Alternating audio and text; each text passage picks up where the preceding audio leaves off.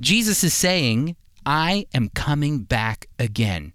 Just as a groom would go and prepare a place at his father's house for his new bride, he would always come back for his bride. Jesus is saying, Even though I am departing, I will come again and will take you to myself, that where I am, you may be also. Welcome to the Friends of Israel Today. I'm Steve Conover, and with me is our host and teacher, Chris Katulka. One of the ways God displays his love toward us is through the biblical imagery of marriage. For instance, in the Old Testament, God calls himself a husband to Israel. In the New Testament, the Apostle Paul considers the church the bride of Christ.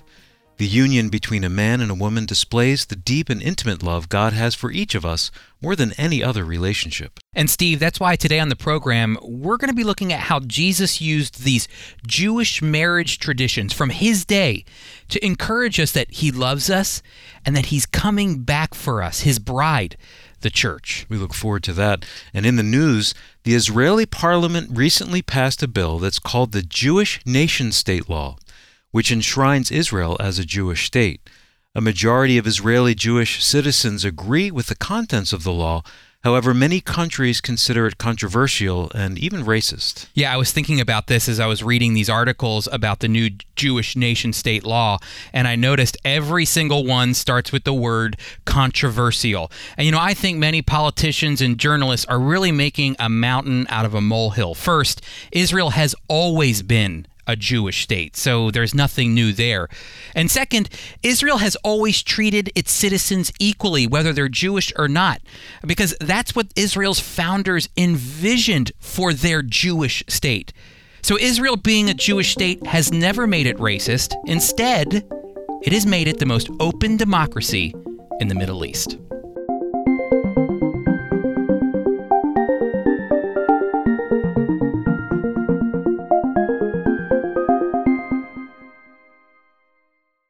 In the Bible, God never comes across as distant or disconnected or even disinterested. He's never seen in the scriptures as a passive God who creates the heavens and the earth and then steps aside to watch his creation figure life out by itself.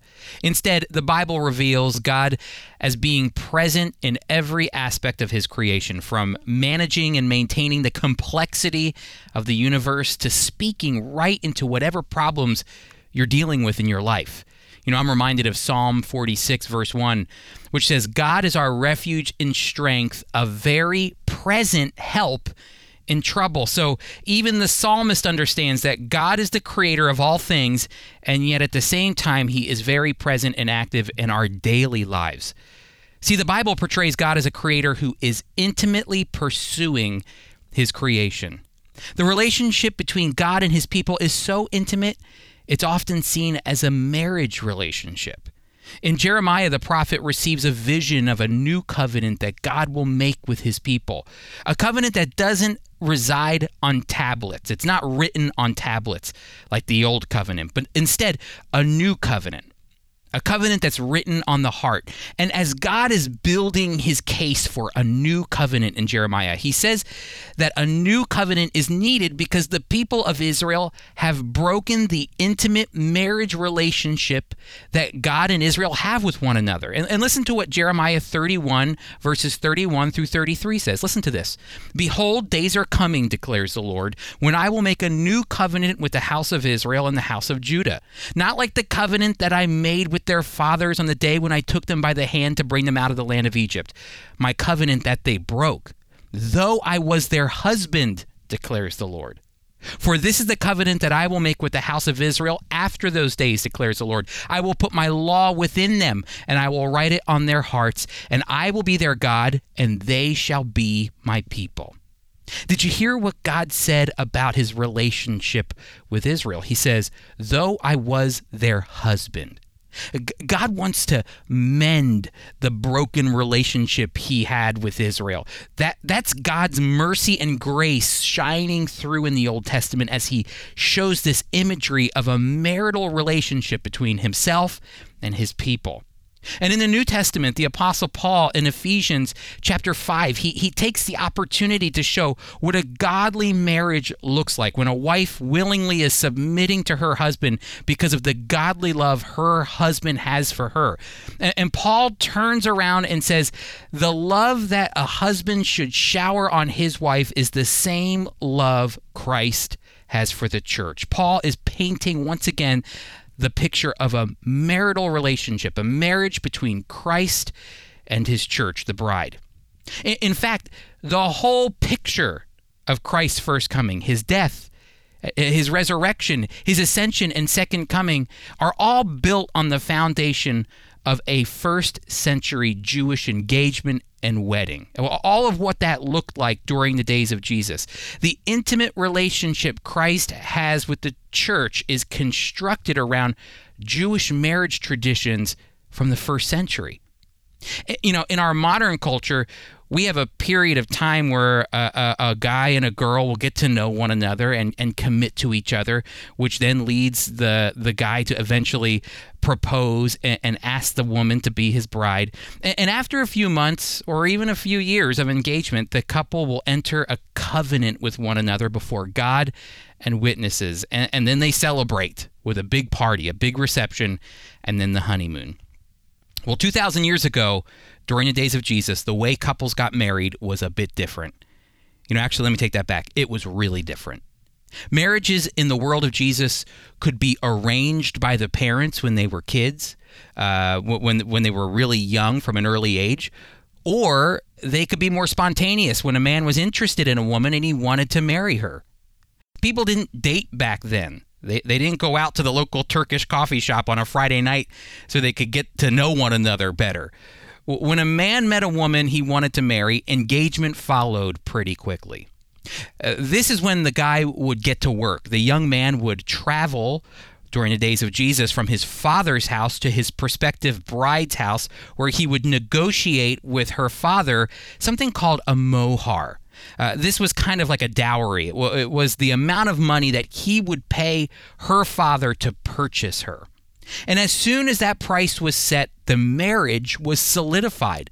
The mohar, that money that was spent to buy the bride, signified that this couple were essentially married. They were an item, they were considered husband and wife.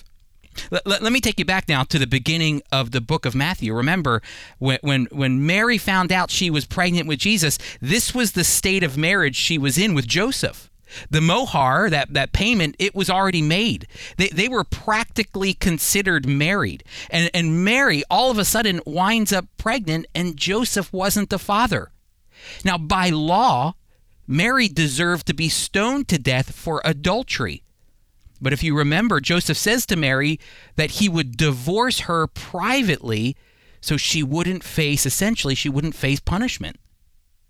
The bride in this moment, in this time period, was set apart for her husband, e- even though they wouldn't be living with one another for up to a year 12 months. During that year, the bride would begin to prepare for her marital life apart from her parents. For the groom, he would go back to his father's house and begin to prepare a place where he and his bride would live. After the 12 months of waiting, the groom would come without warning. E- even though the bride knew he was coming, she didn't know the exact timing. The groom would usually come at night to get his bride. He, he would gather his best, ma- uh, his best man and his other friends and light a torch and walk from his father's house all the way to the bride's house. And the, the, the groom's arrival was announced with a shout, which gave the bride time to get ready. And once the groom took his bride, the bride's party and her family followed the couple back to the groom's father's house where the real party was waiting to happen. Family and friends and loved ones were all waiting at the father of the groom's house, and as soon as the couple arrived, they were brought under the chuppah, which during the days of Jesus was more like a tent.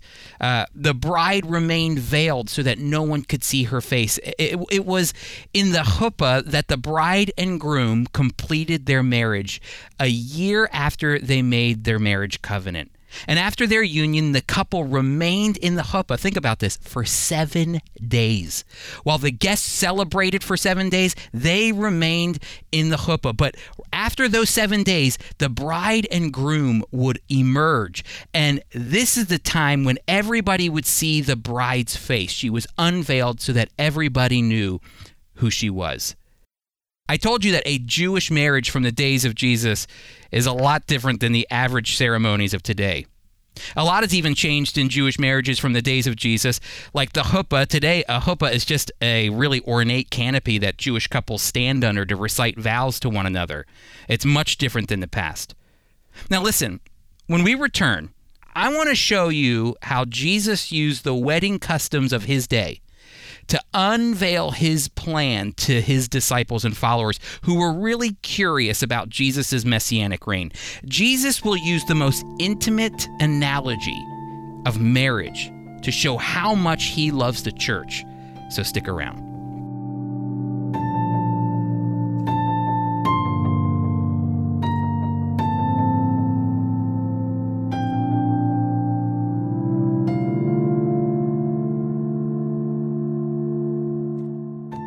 Sometimes, as Christians, we forget that Jesus was Jewish. We forget that he went to a synagogue.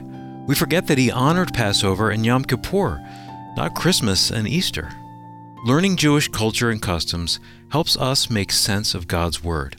And in the book Maranatha, Our Lord Come, Dr. Renald Showers gives insights into the culture and customs of Jesus' day to show the validity of the pre tribulational rapture. Steve, I want you to hear what one of the readers of Dr. Showers' book said in a Amazon review. Listen listen to this. Dr. Showers goes into great detail to explain the relationships between the ancient Jewish marriage customs, like what we've been talking about on the show so far, and the mysteries concerning the rapture of the church. Dr. Shower solves the puzzle one piece at a time until you end up with a complete picture that leaves no room for doubt. This is an excellent book presenting an inspired view of the rapture of the church. Look up Our Lord is Coming Soon. To order your copy of Maranatha, Our Lord Come, visit foiradio.org or call our listener line at 888 343 6940.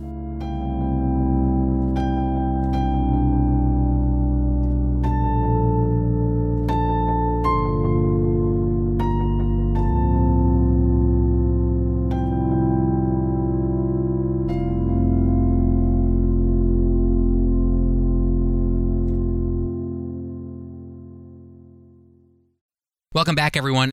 We've been talking about the imagery of marriage in the Bible and how God uses this intimate institution to show his deep love for Israel and his deep love for the church. In the Old Testament, God told Israel he is a husband to her, that, that he is in a committed relationship with Israel, and, and that he would remain faithful to Israel, even though Israel has remained unfaithful to him. And again, in the New Testament, we see how New Testament writers like Paul and John would also use the imagery of marriage between Christ and the church to show the intimate relationship God has with us. Now, in John chapter 14, the disciples are discouraged because Jesus said he would be going away. And Jesus says to them in their distress in John 14, he says this Let not your hearts be troubled. Believe in God believe also in me. In my Father's house are many rooms, and if it were not so, would I have told you that I go to prepare a place for you?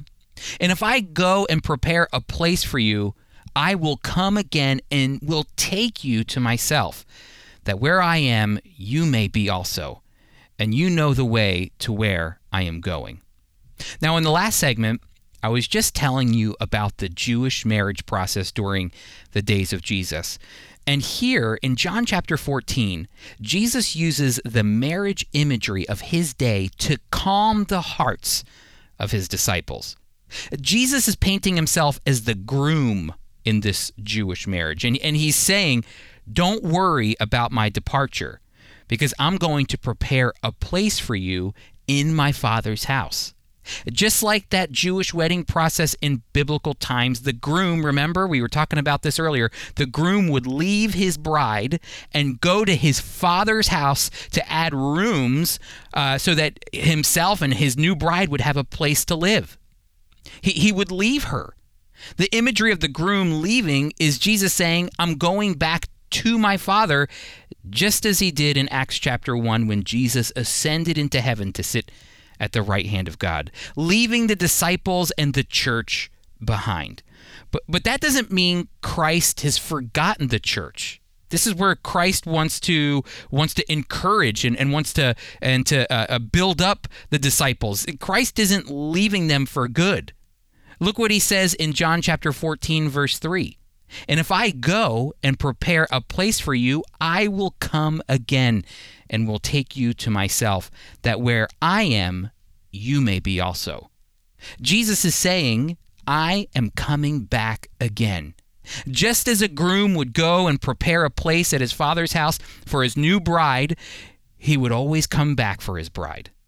Jesus is saying, even though I am leaving you disciples, even though I'm leaving the church, even though I am, I am departing, even though I am leaving you, Chris, even though I am leaving you, put your name in there, I'm coming back for you. I will never leave you or forsake you. I love you. I care about you like a young groom cares about his new bride. What an intimate image of Christ's love for the church. Listen, when, when Paul says in Ephesians chapter 5, husbands, love your wives as Christ loved the church and gave himself up for her. Paul is really setting the bar high for how husbands should love their wives. You know, people often get caught up on how wives should be submitting to their husbands. But you know, Paul connects the love a husband should have for their wives to how Christ loved the church. Christ's deep love for the church is seen in Philippians 2 5 through 9. That Jesus, who loved us so much, left the glories of sitting side by side with the Father in heaven in order to take on the form of a servant, leaving behind the riches of heaven to become a man to take on human flesh, humbling himself so much that not only did he empty himself to become a servant, he bore the cross even unto death. Why? Because he loves us. Friends, God didn't create us to only think about him on Christmas, on Easter, or only on Sundays when we go to church. You know, God created us to have an intimate relationship with him. And I want to challenge you.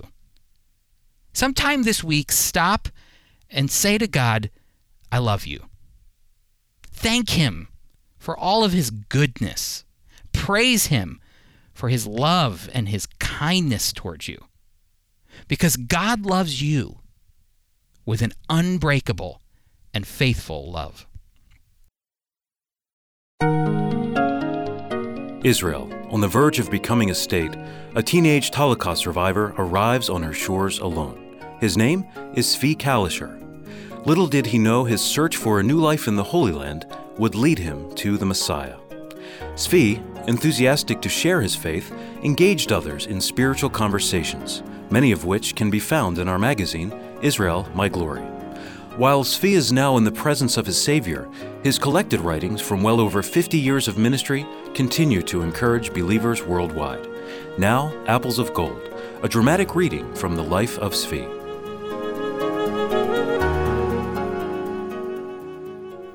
After living in Israel for 36 years, many know me. Some greet me with shalom. Others say something like, Are you still alive? People like you should be dead. When I received one such greeting recently, I replied, No, my dear, that is not so. It is written, I shall not die, but live, and declare the works of the Lord. Psalm 118, 17. What can you, a Christian, possibly tell me about the Lord? he asked. I said, The Lord has given me salvation, love, and peace in my heart through the Holy Spirit. That is why the Lord has kept me alive through the Holocaust and four wars here in Israel, so that I can tell others of his mighty deeds. He then said, You want me to accept this new faith that you believe in, your Jesus? I responded, The Lord Jesus did not come to make a new faith. He came to give us everlasting life through his suffering. I know all about suffering, he said sarcastically. I then asked, Would you like me to read about his suffering? He agreed, so I read Isaiah 53, the forbidden chapter for Jewish people. Suddenly, this man who was so sure of himself was now interested in hearing about the Lord. Such people have spent their entire lives listening only to the revered rabbis and reading many books of tradition. So when I present facts from the Bible, they become curious and want to hear more. It is important to articulate that Christians do not believe in a new faith, but in the one true God. People walked by as we conversed, and one man said, Israel is not the right place for a Christian. If you want to speak about Jesus, go somewhere else, but do not do it here. I had never met people with such deep hatred for those of us who believe in the Lord Jesus. They kept repeating, Jesus came to make a new faith, and because you believe in him, you have left the faith of your fathers. I told them, if you would read the Bible instead of your books of tradition, you would see this is untrue. One said, You are talking about the New Testament, but that does not belong to our Holy Bible. I told him, Jeremiah 31:31 says, Behold, the days are coming when I will make a new covenant with the house of Israel and with the house of Judah the term New Testament is actually the Hebrew phrase Brith Hadashah. Jesus said, Do not think that I came to destroy the law or the prophets. I did not come to destroy, but to fulfill. Till heaven and earth pass, one jot or one tittle will by no means pass from the law, till all is fulfilled. Surprisingly, all were listening closely, so I asked, Do you still think Jesus came to make a new faith? Or do you realize he came to fulfill the Hebrew Scriptures? We must have faith in him, or we will be lost forever. One replied reluctantly, We must admit you are right. I told them now, through the love of the Lord, we can speak together as friends. Strive to learn more about the Lord and His great love for all people, and you will be able to stand against the false teachers who abound in our midst. They all responded, Amen.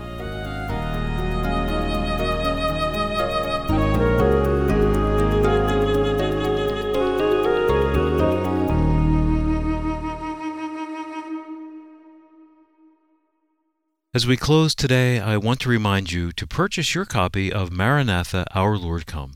Go to foiradio.org or call our listener line at 888 343 6940. Chris, any closing thoughts before we leave? Yeah, I, I just want to remind our listeners of the intimate relationship God wants to have with us. He doesn't want us to just think about Him on, on, on Easter and Christmas. He doesn't just want us to think about Him on Sunday.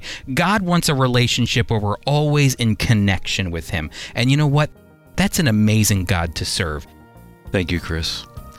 The Friends of Israel Gospel Ministry has been sharing the love of the Messiah and supporting Israel and the Jewish people since 1938. If you feel led to support our work or you simply want to reach out to us, visit foiradio.org. That's foiradio.org. You can call our listener line at 888 343 6940. Again, that's 888 343 6940. Or you can write to us at FOI Radio, P.O. Box 914. Bellmawr, New Jersey 08099. Quickly again, that's FOI Radio, P.O. Box 914, Bellmawr, New Jersey 08099. And let us know where you're listening when you call or write. Our host and teacher is Chris Katulka. Today's program was produced by Tom Gallione, co written by Sarah Fern, Mike Kellogg read Apples of Gold, Our theme music was composed and performed by Jeremy Strong, and I'm Steve Conover, executive producer. The Friends of Israel Today is a production of the Friends of Israel Gospel Ministry. We are a worldwide Christian ministry communicating biblical truth about Israel and the Messiah while fostering solidarity with the Jewish people.